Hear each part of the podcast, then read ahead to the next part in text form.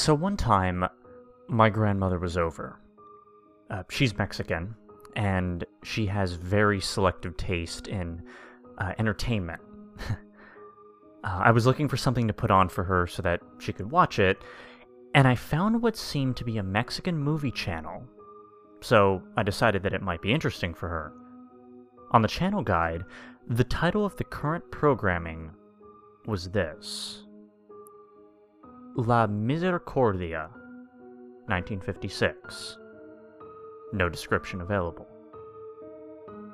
I thought she would like it simply because of the age of the film, but when I turned to see if she approved, she was fast asleep. I changed the channel anyway, and I wish I hadn't now. What I saw was this an old black and white Mexican film featuring a woman singing a melancholic and slow tempo song, and in the background, you can hear a person crying terribly.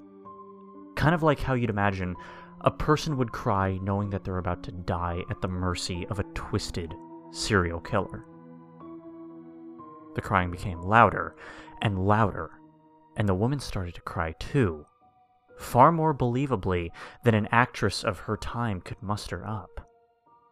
She looked uncomfortable and depressed, and as I started to feel dread, the screen turned black. It stayed this way for about three minutes before I decided to change the channel.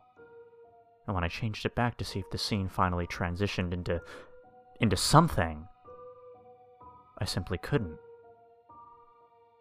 The the channel simply didn't exist.